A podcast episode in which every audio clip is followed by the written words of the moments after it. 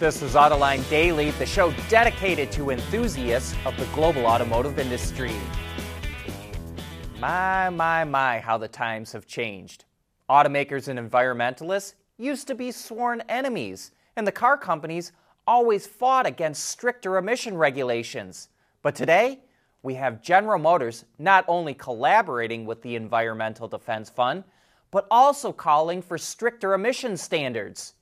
GM and the EDF want a 60% reduction in greenhouse gas emissions, as well as NOx and particulate emissions from vehicles by 2030 compared to 2021.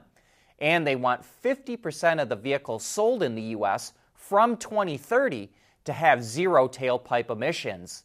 Obviously, this would benefit GM's all-in approach to EVs. But even so, you just know the industry has changed when General Motors and the Environmental Defense Fund team up together. Chinese car companies and battery makers would love to get into the American market, but they decided that the political climate was not right. Until now, that is.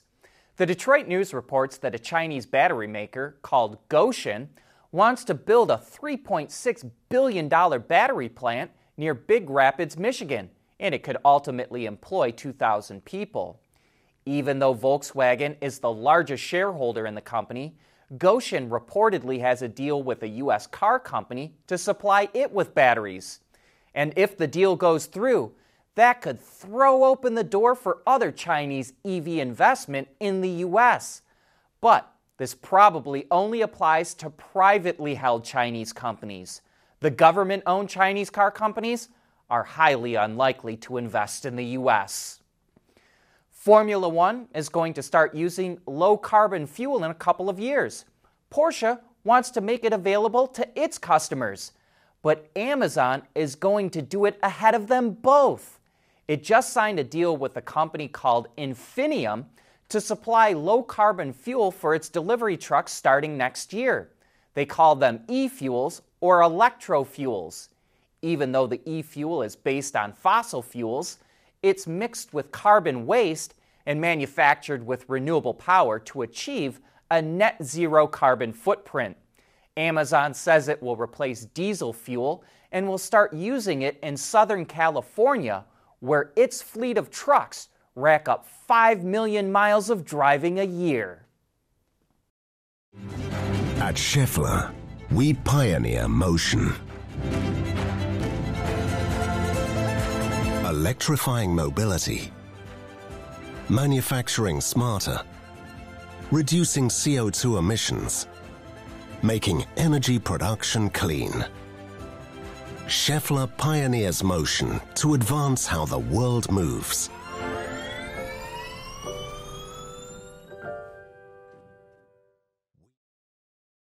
The future of Michigan is extraordinarily bright. We have such incredible assets, and I think more and more we're realizing how to put those together in a way that's going to help this state really help lead the nation as we go forward.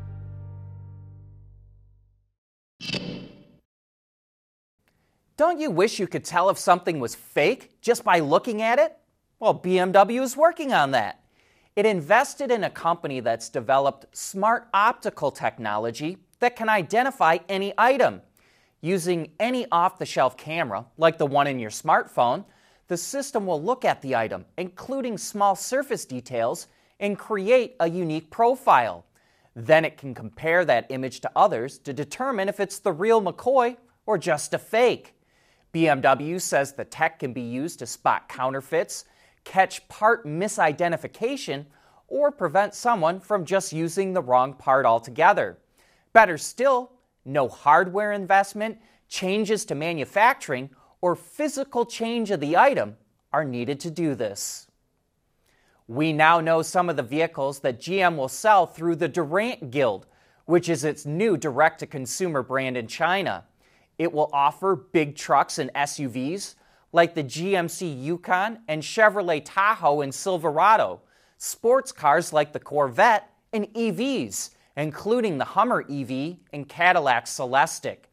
All those vehicles will be made in the U.S. and exported to China. The brand also wants to be seen as more than just vehicles, so it's launching a dedicated digital community on WeChat, which is the biggest social media platform in China, where it's going to provide special events for its customers. The president of the Durant Guild said, quote, "It's about making friends before making any deals."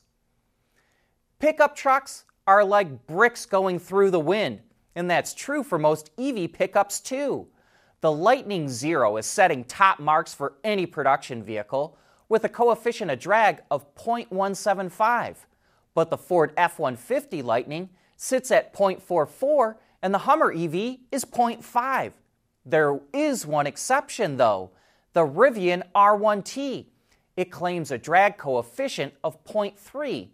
So a company called Airshaper on YouTube put a 3D scan of the model through its virtual wind tunnel to see if the Rivian lives up to its claim. And it does.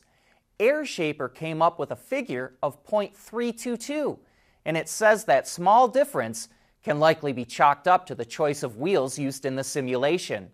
What's more impressive is that the Rivian will also likely be more aerodynamic than the wedge-shaped Tesla Cybertruck, which is estimated to be around 0.39.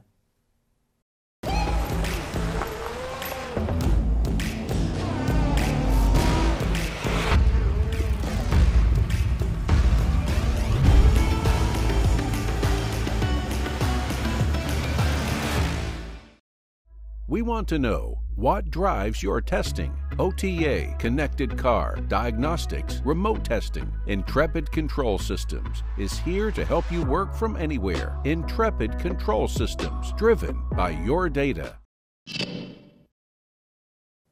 EVs represent the fastest growing segment in the car market, and Hertz just handed General Motors a big order. The rental car company is going to order 175,000 Chevrolet, Buick, GMC, Cadillac, and BrightDrop EVs over the next 5 years. The Chevy Bolt EV and EUV will be the first models added to its fleet starting in the first quarter of next year. Hertz wants 1 out of every 4 of its rentals to be electric by the end of 2024. Should your car know when you're drunk and stop you from driving? The NTSB, or National Transportation Safety Board, wants blood alcohol monitoring systems mandated in all new vehicles to stop drunk drivers. It wants to require passive alcohol impairment systems, driver monitoring systems, or a combination of both to prevent a vehicle from operating if it detects the driver is drunk. The NTSB also wants technology that can prevent speeding, but it doesn't have the authority to set any mandates for this. That has to be done by the National Highway Traffic Safety Administration. In 2020, an estimated 11,654 people died in alcohol-related accidents in the U.S., which is a 14% jump from 2019. In the same year, 2020, there were another 11,258 deaths and crashes involving at least one car that was speeding. NVIDIA unveiled its next-gen centralized computer for autonomous vehicles. Called Drive Thor, it combines several functions into a single architecture, including automated and assisted driving, driver and occupant monitoring, the digital instrument cluster, as well as infotainment and rear seat entertainment. NVIDIA says the new system lowers cost, but it didn't provide any numbers for that. Zeekr, the luxury electric brand owned by Chinese automaker Geely, will be the first to use the computer starting in 2025. Dodge has done a brilliant job of marketing the Challenger and Charger. Even though they sit on what's probably the oldest platform in the business, sales keep going strong thanks to specialty models like the 392, Hellcat, Demon, RT, Scat Pack, and Widebody. But now that those cars are going electric, can it keep that success going? Well, we've got Tim Kuniskis, the head of Dodge, coming on Autoline After Hours to defend the move to battery power. And we welcome your questions. You can post them below or send an email to viewermail@autoline.tv. And that brings us to the end of today's show, and we hope to see you again tomorrow.